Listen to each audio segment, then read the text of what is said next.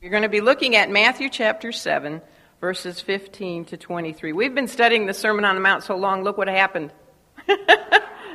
my Sermon on the Mount fell out of my Bible.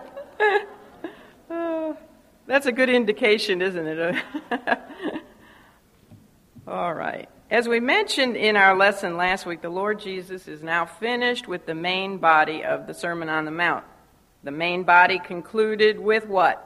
The golden rule in chapter 7, verse 12. So from verse 13 to uh, the end of the chapter, chapter 7, he is concerned with just one thing, and that is stressing the absolute importance of entering into the kingdom of God by the strait gate, which is through faith in Jesus Christ and in Jesus Christ alone. He extended an invitation to all men when he said, Enter in at the strait gate, which leadeth to life. He also warned his listeners about the wide gate and the broad way, which may be more alluring and may contain the bigger crowds, but is the way that leads to destruction. Now, in the verses for this lesson, which are verses 15 to 23, and I've called this lesson The Two Trees, although there's probably a better title but I was going with the two gates, the two trees, the two builders, but there's probably a better title for this. But anyway, we, the, in these verses, the Lord warns about two of the most serious dangers that keep people from entering onto the right road, the narrow road. And I don't think it's going to hurt any of us to remind ourselves about these two very serious dangers. First of all, in verses 15 to 20, he warns us about false prophets and then in verses 21 to 23, he's going to warn us about false professions. And each of these two subjects really could be an entire lesson in and of themselves. So, this is the only introduction I'm going to have. We really need to just leap right into this lesson because there's so much material to cover. First of all, let's look at verses 15 to 20 as the Lord warns us to beware of false prophets. So, look with me at his words starting in verse 15, where he said, Beware of false prophets which come to you in sheep's clothing, but inwardly they are ravening wolves. Ye shall know them by their what? Fruits. Do men gather grapes of thorns or figs of thistles? Even so, every good tree bringeth forth good fruit, but a corrupt tree bringeth forth evil fruit. A good tree cannot bring forth evil fruit, neither can a corrupt tree bring forth good fruit. Every tree that bringeth not forth good fruit is hewn down and cast into the fire. Wherefore, by their fruits ye shall know them. There have always been false prophets posted along the broad way to destruction to persuade people that they are on the right way the narrow way and to convince them that they don't need to worry or bother with that narrow minded invitation of the gospel message given by the Christians. For as long as God has had his true prophets, the great deceiver and father of lies, Satan, has had his false prophets. And sadly, these false prophets have always found men with ready and willing ears, ears that uh, want to be tickled with words that pacify them into thinking that they are not so sinful as the Bible says that they are, and that they can live on the pleasurable, self satisfying Broadway and still wind up in some kind of a glorified state of bliss, or that they can somehow earn their way into God's presence by some kind of a, a uh, religious work system. So there have always been false prophets and there have always been false teachers because there have always been a large there has always been a large demand for them. Most people don't want to hear the truth. Most people do not want to hear the truth. They say basically don't bother me with the facts, tell me what I want to hear. People prefer to hear words that are pleasant. They prefer to hear words that stroke their ego. They like to hear about positive thinking. They like to hear about possibility thinking and you are God thinking.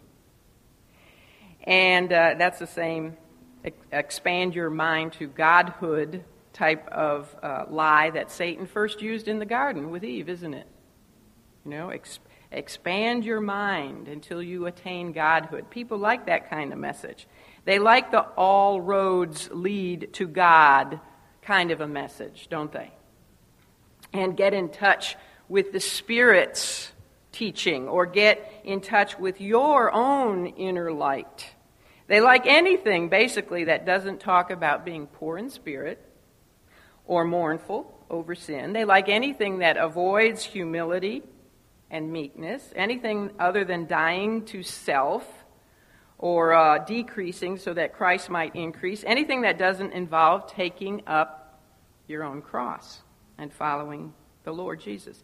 The masses, you see, would much rather hear messages that tell them that they can make their world and themselves into basically anything that they want to be or that they want the world to be. Men prefer to hear, for example, the, the message of the Mormons that says men be, may become gods. And the New Age claim that man is an emerging God and simply must permit the divine within him to shine forth. Men on the broad road like such messages as given by the Swami Satchidananda. That's a name. who was the one time Integral Yoga Institute head president, who said this talk about altering God's word. This is what he said Blessed are those who purify their consciousness, for they shall see themselves as God. Isn't that a perversion of the, uh, of the Beatitude about pure in, being pure in heart? Men like messages such as given by the Maharishi, Mahe, Maya, Maharishi Mahesh Yogi. You try saying it. Who said, Be still and know that you are God. A perversion of Psalm 46:10. Men prefer the teaching of the false prophets of cosmic evolution. And those false prophets in the academic circles of postmodernism, filling our university system, who claim that the whole concept of God is a social idea invented or manufactured by man himself, and therefore all that really exists is what is in one's own mind. Thus, the individual's ideas are true simply because he thinks them. What you think is what is true, and that's up to each individual. The most lamentable, the saddest trend, however, is that the notion of God is skewed even within the professing church. The God and the Christ of Scripture has, in much of Christendom, been almost completely lost the emphasis is instead on uh, is being placed on needs, one's felt needs, and health and wealth. And uh, one popular movement even denies that God is capable of knowing the future. Can you imagine that? What kind of God would he be if he couldn't if he didn't know the future? Some teach that that Christ, and this is within the church, okay? This is within Christendom. Some teach that Christ is not the only way. I remember being in a mainline denominational church and having one of the elders of the church say that point blank that Jesus Christ was not the only way. Maybe perhaps he was the way for the Western world, but who were we to say that Buddha or Confucius or somebody else was the way for the uh, Confucianism was a way for the Eastern world? Can you imagine? I mean, that is a direct denial of Scripture. That's a direct denial of the Lord's own words when He said, No man cometh to the Father but by me.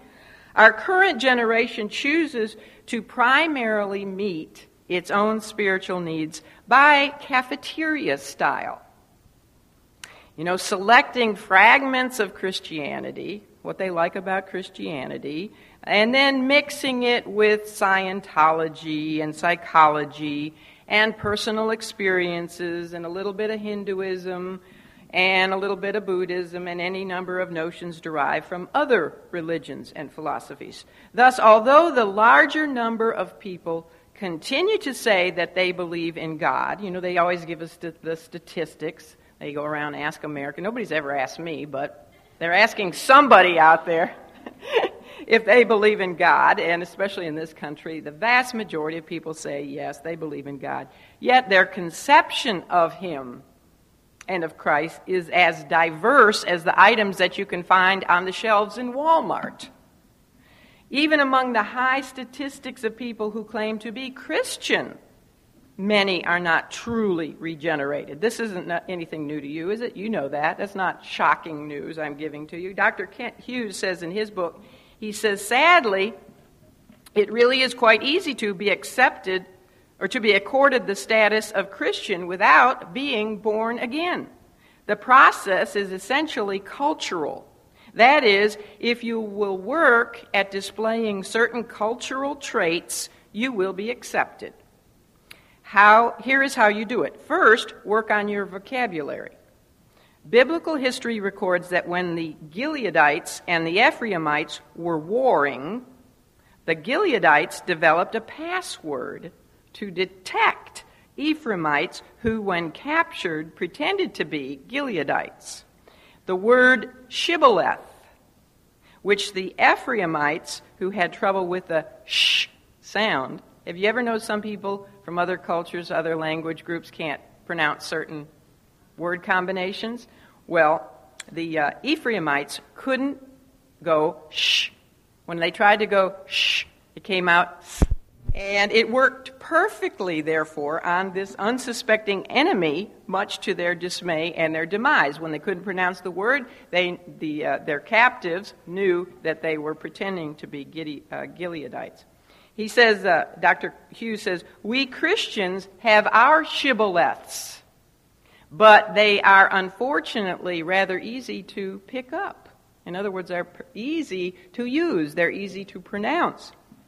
He says they are words like fellowship and brother and sister and born again.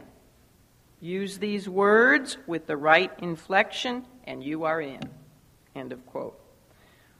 The Apostle Paul, remember, warned the church at Rome to beware of those false prophet, prophets who propagate their teachings. He said, Now I beseech you, brethren, Mark them which cause divisions and offenses, contrary to the doctrine which ye have learned, and do what? Avoid them.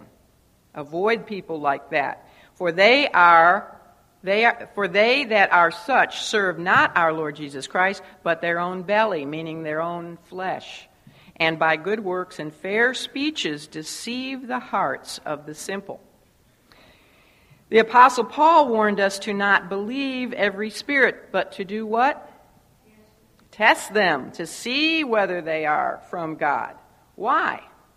Because many, many, not just a few, but many false prophets, he said, have gone out into the world. That's scary.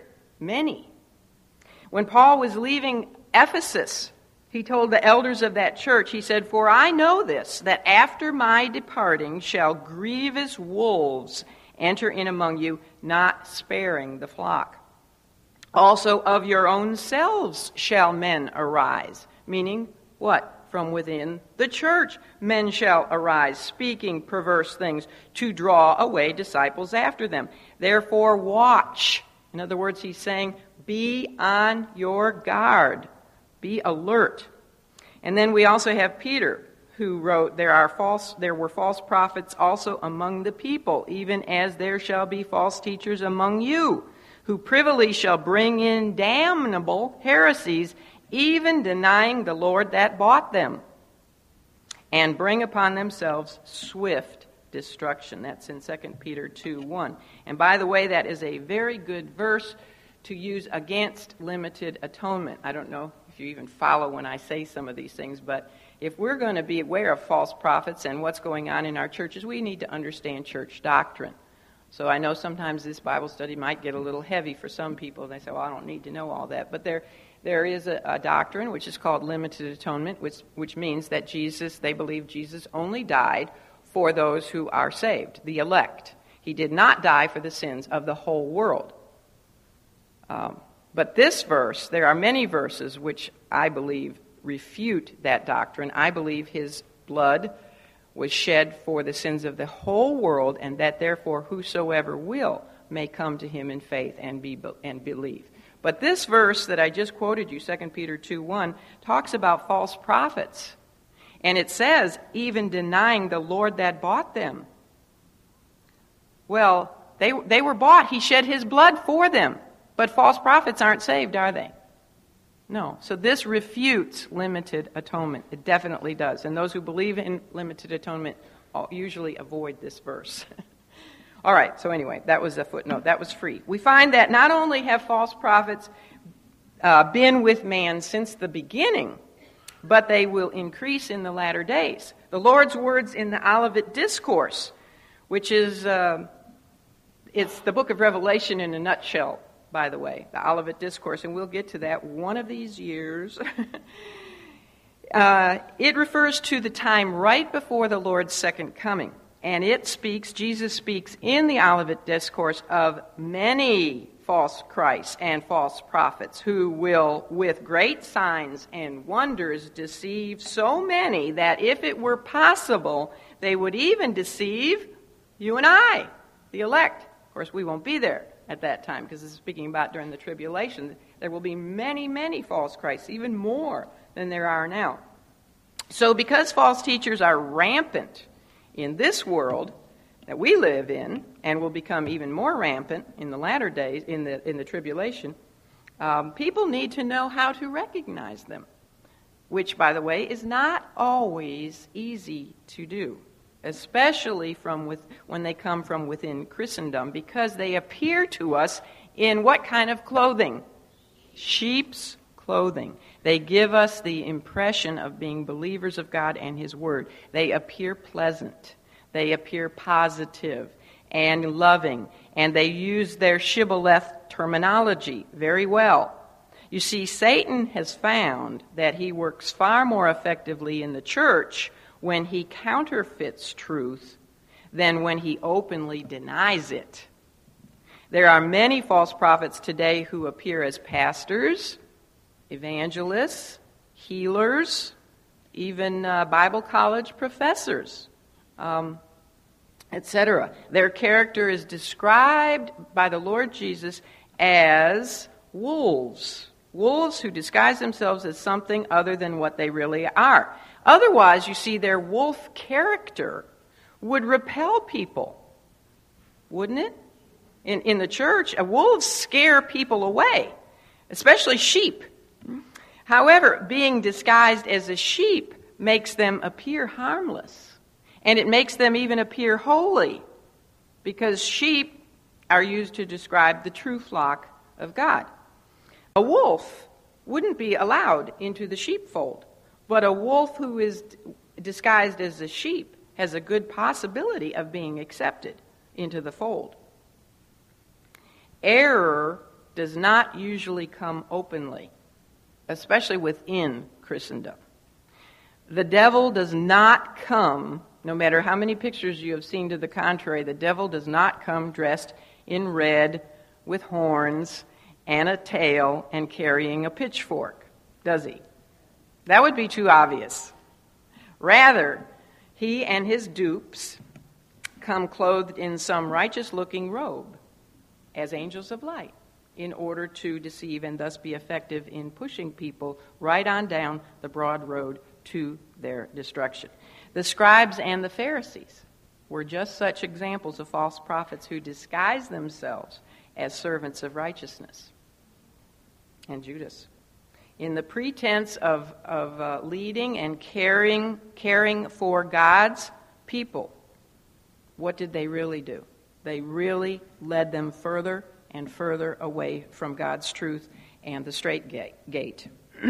they were blind leaders of the blind, and they altogether fell into the ditch. They were really only interested in themselves, as we have been seeing. In general, there were some exceptions, but in general, the scribes and Pharisees and other uh, religious rulers of Israel were only interested in, in themselves. We find that they, they were a proud group. They were very self righteous. They were, uh, a lot of them, quite greedy, monetarily speaking, and they cared little to nothing about the common people. when Jesus came along and revealed them as deceitful hypocrites, what did they seek to do? Eliminate him. They sought to murder him, which, of course, they were eventually successful in accomplishing, all to God, accordance with God's plan. the Lord said that the way to determine a true prophet from a false prophet is to judge his what? His fruit. Twice. Once in verse 16 and again in verse 20, Jesus tells his listeners, Ye shall know them by their fruits. So we are to be fruit inspectors. The purpose of a fruit tree is what? To produce or bear fruit. It doesn't matter how much cool and appealing shade that the tree might provide if it bears bad fruit, does it? Uh, we had in growing up, I lived in the same home for 26 years when I was a child, and we had um, well, I say that because I was 26 when I got married. I really didn't live there when I went to college, you know, et cetera. But uh, that was my home, basically, for the first 26 years of my life. And there was a, uh, a beautiful fruit tree in our side yard, and there was another beautiful fruit tree in the backyard. And my mother said this beautiful fruit tree in the front yard was my sister's, and the other one was mine. I don't know what, what my brother got, but anyway. The fruit tree in the side yard, which belonged to my sister, had gorgeous leaves. Uh, just it was a big, beautiful tree that you could sit under, um, get out of the sun. It was a gorgeous tree, but it was a crab apple tree, which was appropriate for my sister.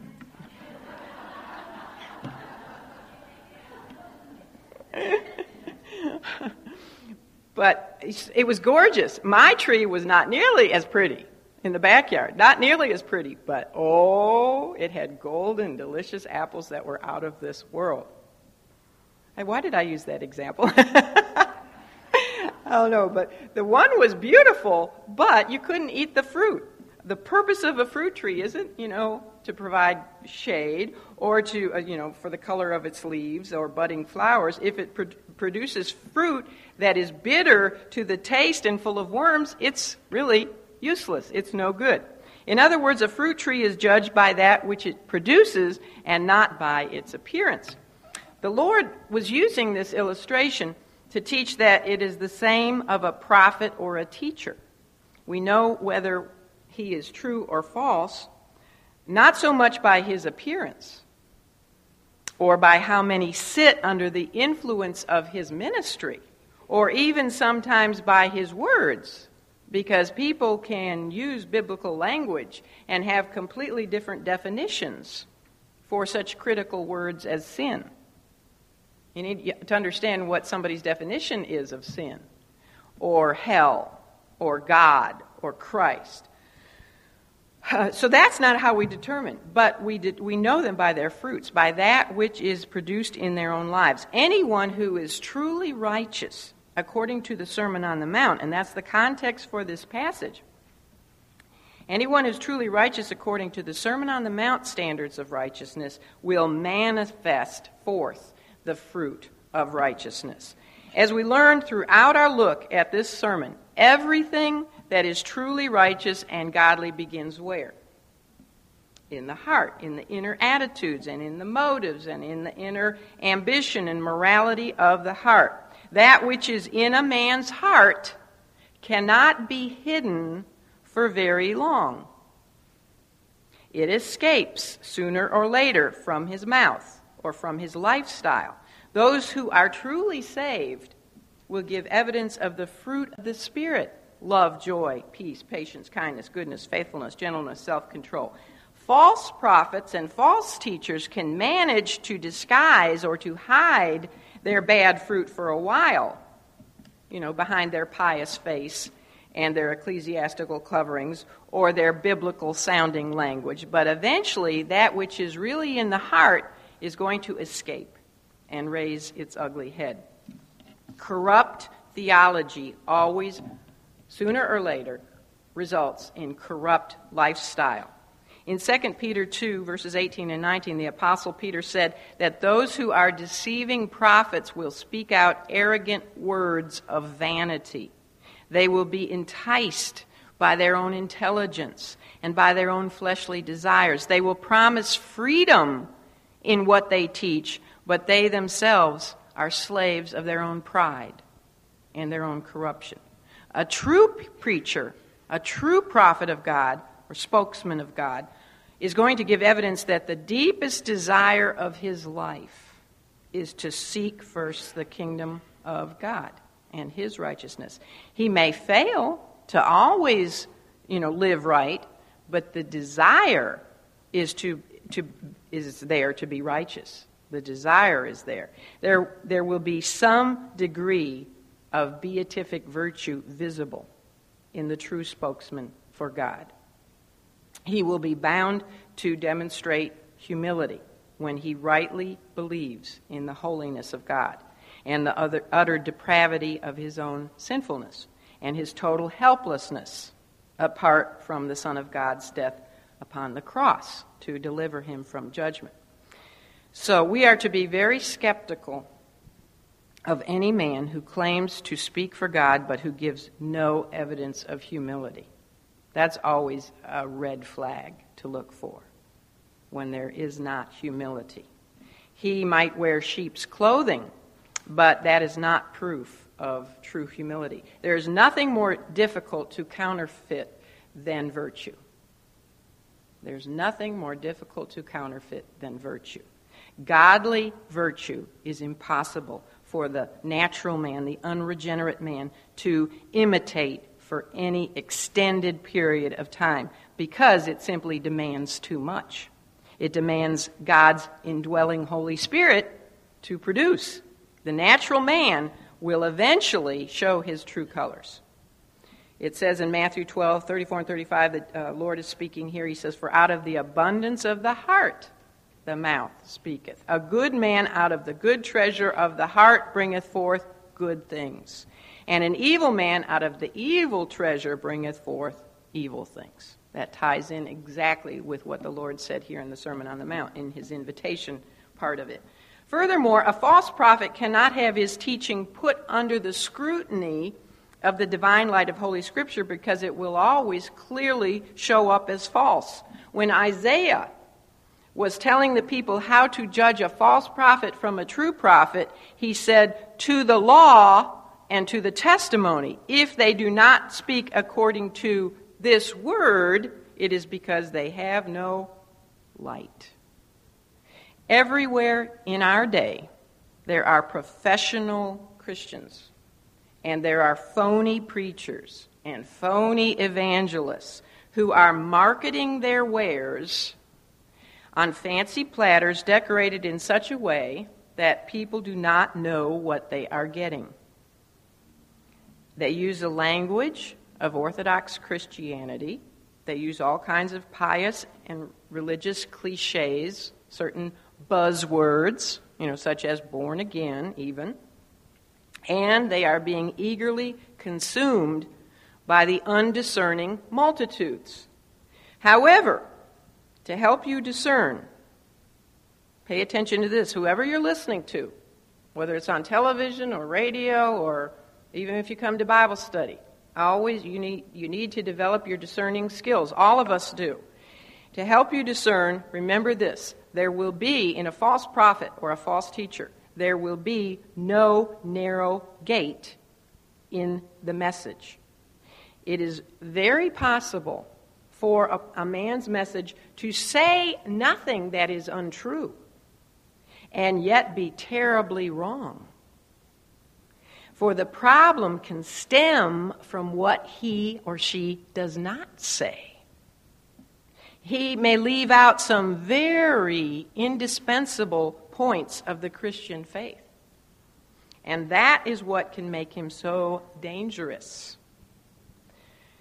I don't know whether I should say this or not, but I'll stand the risk of offending somebody. But this is part of the danger of the Saddleback Community Church's strategy and the purpose driven church uh, in their appeal to the unsaved uh, Dr. Rick Warren says this this is a direct quote. He says, Try to find scriptures that specifically relate to the benefits that Christ can bring into a person's life.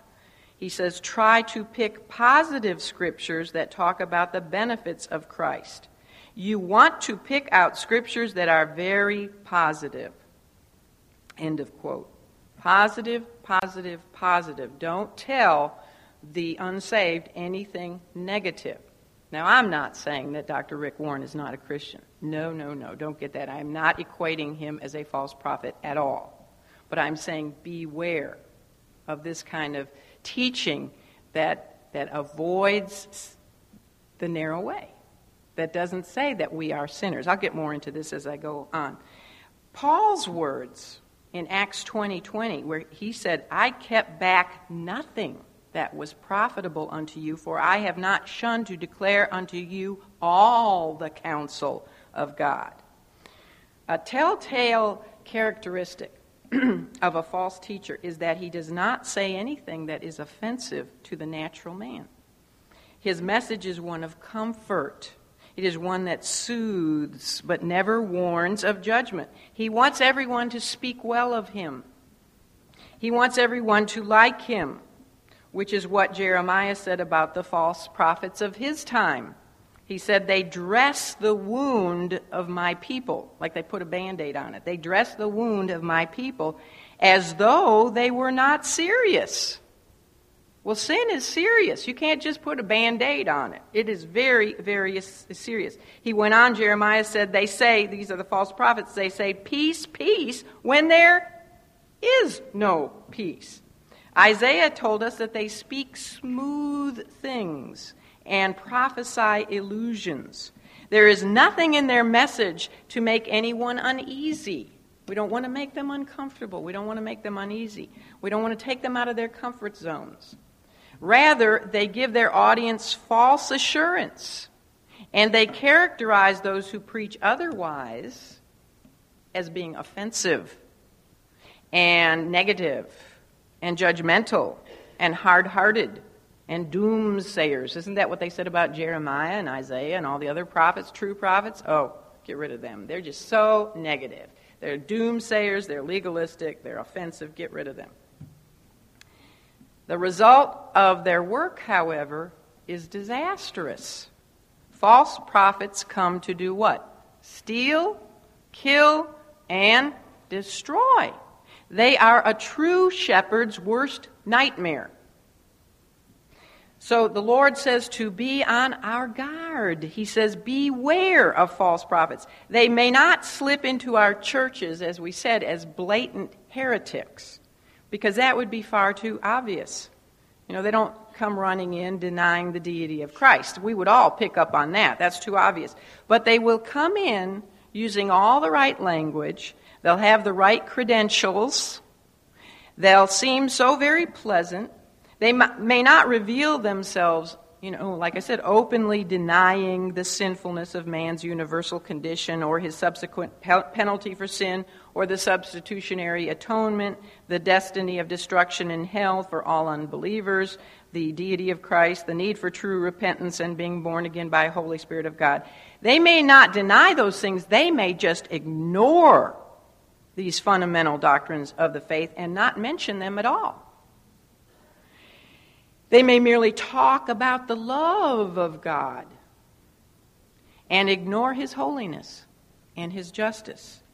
If you're in a church, let me just say this. I don't know what the churches are teaching out there because I only go to one. So, you know. But if you're in a church where all you hear week after week is comforting, soothing messages about the love of God, love of God, love of God, and you never hear the full counsel of God about His justice and about the reality of hell I would seriously warn you to beware and get out. And don't have the fear of man. Don't, you know, just because your family has always gone there, please, you're going to stand stand one on one before God. And if you have small children, all the more reason to get out of there, where they preach the full counsel of God. They may talk about human self esteem and not poverty of spirit. Beware. They may talk about those people in the world who are deprived. You know, they're poor. There are many deprived people, but not about all the people the world over who are depraved. Beware. of that kind of message. They will talk about the universal fatherhood of God for all men, but they will say nothing about his unique fatherhood to only those who are his children through their faith in the Lord Jesus Christ. They will talk about all that God has to give us, but they talk very little about what we should give to him by way of our obedience. They will talk a lot about health and wealth and happiness for us, but not about being a living sacrifice for him and knowing Christ through the power of his resurrection and the fellowship of his suffering. Dr. Kent Hughes, again, I quote from him, him he says, quote, false prophets talk about God. They wax eloquent on Jesus and even talk about his death on the cross. Many do not see them as heretics. They are likable, truly nice people, pleasant to be around. Sometimes churches grow under their ministries. But the following years are tragic, bringing in a sea of unbelieving children and empty pews. End of quote. That's the danger of the false message, isn't it? If there isn't true repentance, if man does not know he's truly sinful and he needs to repent and come to the Lord Jesus Christ in faith and invite him into their heart and live for him, and they, they're, they're not told about his justice and his holiness, then the next generation just sort of slips away because they might have gone forward or they might have said a little sinner's prayer, but it wasn't heartfelt. It wasn't real. They didn't understand repentance and a changed life. If you're in a church, if there's no younger generation, that's another red flag. There needs to be young people to keep the baton going. And if they're, they're not there, something is wrong.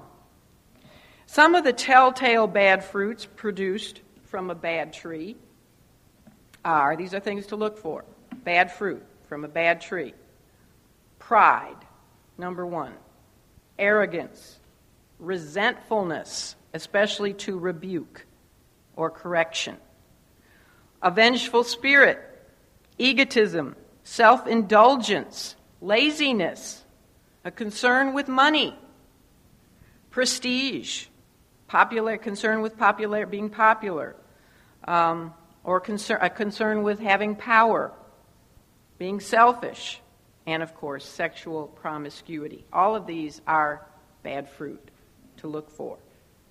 Men with these type of fruit in their lives do not give evidence of belonging to Jesus Christ. You see, a wolf can wear sheep's clothing, but he cannot grow a sheep's coat. Can he? You can go around and you can stick grapes on thorns. And you can, you can uh, even punch figs onto thistles but they cannot of themselves grow there. It is possible to admire and even to subscribe to the qualities of the Beatitudes and say, yes, oh, they're wonderful, and yet not possess them from within. Appearances, appearances can only be kept for so long. Eventually, time will reveal the true nature of the true sheep's coat and genuine fruit. The tragic end of the false prophet is the same tragic end for all of those who are on the broad road to, dis- to destruction. And that is that they will be hewn down, Jesus says in verse 19, and cast into the fire. And what does that represent? Hell, the lake of fire. Peter said that they bring upon themselves swift destruction. And more tragic, as Peter goes on, he sa- it says is that many follow their pernicious ways. Many. That's why it is so important to sharpen our sword and to have spiritual discernment. Many uh, sheep are basically dumb. We're pretty dumb. But hopefully, I mean, well, truthfully, we know the true sheep should know the voice of the good shepherd and follow him and him alone. So the Lord Jesus, first of all, warned men of the false prophets who were actually worse than ravenous wolves. If you think about it, they're even worse than wolves because wolves can only destroy the flesh of the sheep, but false prophets are spiritual beasts. They're called brute beasts by both Peter and Jude. because they can destroy the eternal soul of men by deceiving them into remaining on the broad way to destruction. And I should back up a, a minute and say that um, a true sheep cannot lose his eternal soul. I do not believe that you can lose your salvation. in case you misunderstood what I said there. Christians need to know the scriptures. And that's why I assume you're all here this morning. We really need to, especially in these latter days, we need to know the scriptures so as to help identify the false prophets uh, from the true. And we need to know so we can warn those who are deceived. We need to know how to detect the characteristics and the teaching of true righteousness so as to identify the unrighteous pretenders and the self-deceived. It's like they do when they in banks, don't they? They teach the bankers, the tellers, the true money. And that's what we need to be doing is studying the, the true message, true doctrine, and that way the counterfeit shows up right away. We don't need to go out there and be studying all the different varied forms of counterfeit money and, and counterfeit doctrine. We just know, need to know the true doctrine, and that way we'll recognize the counterfeit as soon as it shows up, hopefully. All right, let's um, look next at the second danger having first shown us the danger of being misled and deceived by false prophets, the Lord Jesus next warned his listeners of an even greater danger, which is that of being self deceived into thinking that we are on the right road to God through Jesus Christ, when in reality we are not. You see, it is not only the false prophet who can deceive others about the way of salvation, men also do a very good job of deceiving themselves. So let's see what the Lord had to say in verses 21 to 23. Very sobering words, where he said, Not everyone that saith unto me, Lord, Lord, shall enter into the kingdom of heaven, but he that doeth the will of my Father, which is in heaven. And by the way, what is the Father's will? That thou shalt believe on the Lord Jesus Christ and be saved. All right, many will say to me in that day, Lord, Lord, have we not prophesied in thy name? And in thy name have cast out devils? And in thy name done many wonderful works? And then will I profess unto them, I never knew you. Depart from me, ye that work iniquity. Mm-mm. The Lord made the frightening statement that not everyone who calls him Lord, Lord will enter into the kingdom of heaven. And what is scary about this statement is that the Lord Jesus is talking about people who acknowledge him as what? As Lord, that he is divine. They believe that he is Lord. Kyrios is the Greek word. Uh, not only do they believe that he is Lord, but they are even fervent and zealous in their profession. Lord, Lord. So they have emotion along with their profession. Furthermore, and we find this from what they say, they had made their profession of Christ a public matter. You know, because they demonstrated, supposedly, they demonstrated their allegiance to Christ before others. You know, they, they cast out demons. That isn't something you do in a closet. It wasn't like, well, that's just a, something private between me and God kind of a thing. They were out there doing wonderful things in His name, they said. So they made it a public profession. And in addition to this, there are those three claims that they make to have done wonderful works in whose name? In His name, in Christ's name, which indicates, too, that they believed in His supernatural powers. Now, this sounds like a model uh, confession of faith, doesn't it? Obviously, the Lord was not talking here about someone who is an anti Christian. He's not talking about someone who's a Muslim or a Jew who doesn't, you know, believe in Christ, uh, someone who's a Buddhist or a, a Hindu or an atheist. He's talking about people who called him Lord and who believe themselves to be Christians on the right road to their heavenly reward. And it is to this group of people And remember, he said there will be many. That's scary. He said there will be many such people, not just a few. It's to this group of people that he said, I never knew you. Depart from me. Now, this many includes many people sitting in our churches today, many of them right here in our local communities. My fear is that maybe even someone in here today, I don't know. It's something we all need to, you know, do a self-examination.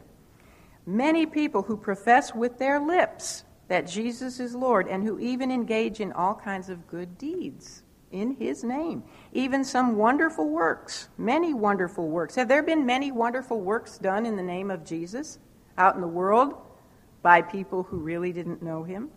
Oh, yes. Yet Jesus said that he does not know them. Now, that doesn't mean he doesn't know who they are. Obviously, he knows who they are because he's all knowing, he's omniscient. Rather, it means that he doesn't know them intimately as his own. It says in Nahum 1 7, the Lord knows those who take refuge in him. He doesn't have a personal relationship with them because they have not taken refuge in him. Apart from genuine repentance of sin and genuine faith in Christ's atoning death and his shed blood for one's sin, sins, there is no entrance into heaven. There are sacrifices that the Lord will not accept. One is the gift of sincerity. You know, some people wrongly believe that the Lord should receive them into heaven because they meant well. They were genuinely sincere in what they believed and in what they did. Is sincerity enough? Is, is well meaning enough? Another is the gift of service. Some people remember all the good that they have done and they think that God owes them acceptance into his eternal kingdom because of their basic human decency. You hear this from a lot of people who go to church say, Well, I'm a good person. I've done a lot of good things. I believe in Jesus. You know, up here they profess him with their mouths, but they're not saved. They're not truly born again. And when I say born again, I mean saved. You know, where they've repented of their sin and, and the Holy Spirit has uh, indwelt them. And they're a child of God. Yet another is the gift of spiritual quest, which can be through, you know, some people think that because they, um, they go through all kinds of supposedly Christian rituals and rites and uh, participate in certain ordinances, etc., um, that they'll, they'll be okay. Some even bring to him their gift of guilt. They do, they do all kinds of self harm, or they, they flagellate themselves, they beat themselves, believing that if they feel sorry enough, God will accept them. You know? Um, that what they're really trying to do is earn, you know, trying to pay for their own sins. Martin Luther had a word for all these attempted gifts.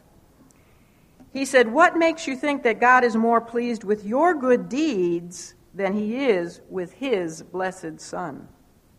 Good question. Yes, it's true that we must bring an offering, a sacrifice to God, but it cannot be something of our own making. It must be the sacrifice that he himself made for us. We simply must acknowledge with our hearts his sacrifice. A sacrifice must be equal to the offense committed. Now, because our sin is against an infinite God, we need a sacrifice, therefore, of infinite value. Do any of you have a sacrifice of infinite value that you can offer to God? Never, never, never. So it logically follows that only God can sacrifice, can uh, supply the sacrifice that He Himself demands. And that is the essence of the gospel. God met his own requirements for us. The righteous died for the unrighteous in order to bring us, the unrighteous, to God, the righteous. Now, before I forget, I want to mention two things, stress two very important things in the Lord's tragic statement. Um, I don't want to overlook these. First of all, one is his claim to deity by way of his use of the personal pronoun I. You pick up on that?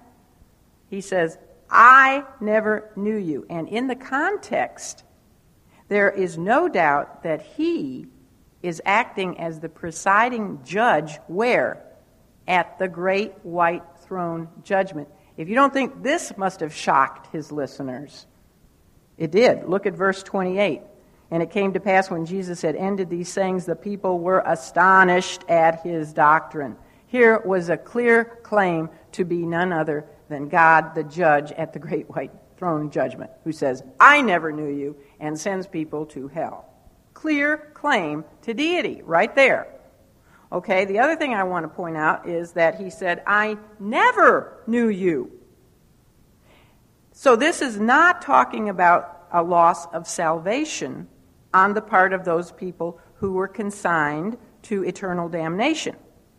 If that was the case, he would have said, at least to some of them, he would have said, I once knew you, but you fell away. You didn't hold on to your salvation. You turned away from me. You know, or some such statement. He would have said, I once knew you, but now you're lost. But he didn't say that. By saying never, I never knew you, it is clear that these professing Christ followers were never saved at all. He never knew them. Also, take note of something supremely important. In verse 21, Jesus said that it is the one who does the will of his Father in heaven who will enter into heaven. Mere lip profession of Jesus as Lord and mere belief in the facts of his life, his death, his burial, and his resurrection are not enough to be saved. A lot of people make a lip profession, and a lot of people know the facts about his life, do they not? Even the devils believe who Jesus is. Their doctrine is more correct than most Christians. They really know their doctrine. They know who he is. And they have a, a lot more sense in some cases because they tremble. As mentioned last week, it's not enough to just stand at the narrow gate representing Christ and admire it or admire him. It's not enough to just stand there without taking action. Remember, he said, strive to enter. You have to have, there has to be action involved. Um, neither is it sufficient to agree with Jesus and with his teaching and even with his way of salvation. There is nothing wrong, of course, with admiration of Jesus and agreement with his way of salvation. In fact, you cannot be saved without those things. But they are not enough if we do not act upon what we believe. In other words, it's not enough to just say that we believe if we do not do the will of the Father. So is this referring to works by salvation, salvation by works? No. The context is the sermon, the Sermon on the Mount. So he's referring to a profound heart obedience that is not only on the surface, like the scribes and the Pharisees, but it permeates one's inner being as well. And that's what we've been looking at throughout this entire sermon. The one who does the will of the Father will accept Christ into his or her heart and seek first the kingdom of God and his righteousness. His righteousness will exceed the righteousness of the scribes and the Pharisees, which was an external only righteousness, because his righteousness will be God's righteousness imputed to him. You see, all true Christians say, Lord, Lord. Right? All true Christians say, Lord, Lord. But not all who say, Lord, Lord, are true Christians. You can be absolutely correct in your belief about Christ's nature and his person. You can be correct about his substitutionary atonement on your behalf, his death for your sins. You can be right about his resurrection, bodily resurrection, and even about his return. And you may even have fought against heresies of the faith and argued church doctrine and yet not be saved. That's a scary thought. One may be able to do great things and even get great results, but that says absolutely nothing about salvation. Using Christ's name doesn't mean anything. Even Judas was able to cast out demons. in the Lord's name and do some amazing miracles. So, the way to test ourselves is to look below the surface. Do not look at the apparent results or at the works, at the miracles, or at the creeds of faith, but rather look to see if our lives conform to, the, the, uh, to that of a true kingdom citizen, which has been described for us in detail in the Sermon on the Mount. Are you, for example, poor in spirit? Do you understand your own spiritual bankruptcy apart from the Lord Jesus Christ? Are you humble? Are you meek? Do you really mourn over your sin? When you commit sin, are you mournful? Does the Holy Spirit, is He grieved? Are you convicted about your sins? Do you have uh, genuine mourning? Do you have the strength to stand up for the truth and for God and for others, no matter what others might think of you or do to you? Can you love and pray for even your enemies? Those who hurt you and despitefully use you, those who persecute you, those who have hurt you unbelievably. Can you forgive them and even ask God to bless them? Do you have a merciful spirit? Are you compassionate toward other people? Do you want to give them the mercy that God has shown to you? Are you able to genuinely forgive? I think I just said that one, but that's an important one. Um, do you have compassion toward those who are hurting? Would you be like the Good Samaritan and do unto others as you would have them do unto you? Do you love your neighbor? Do you care to reach those who are lost or in physical need? What is your attitude about the treasures of this world? Do you hoard them for, for your own sake? Um, uh, do you worship mammon or God? Do you worry about them to the point of almost idolatry? You know, we can go through the sermon and examine ourselves, can't we? That is the best test of all to do a self examination. Go through the sermon. We've taken a year on it. You know it pretty well now, don't you? You should. Go through it and say, is this me? Do, is this really me? And you know what? If you find out yes, the answer is basically yes, and that's the direction of your heart, you are probably really a genuine Christian. A life that claims to believe in Christ but does not reflect his righteousness has no part in him. Faith without works is dead. Even if doctrine is right, the one is unrighteous who does not recognize and confess his sins and inwardly hunger and thirst for the righteousness of God. That's another thing. Do you hunger and thirst after the righteousness of God? A true believer will not be perfect by any means in his practice of God's righteousness, but that's going to be the direction in which he or she is headed. It is the desired direction of his heart and will.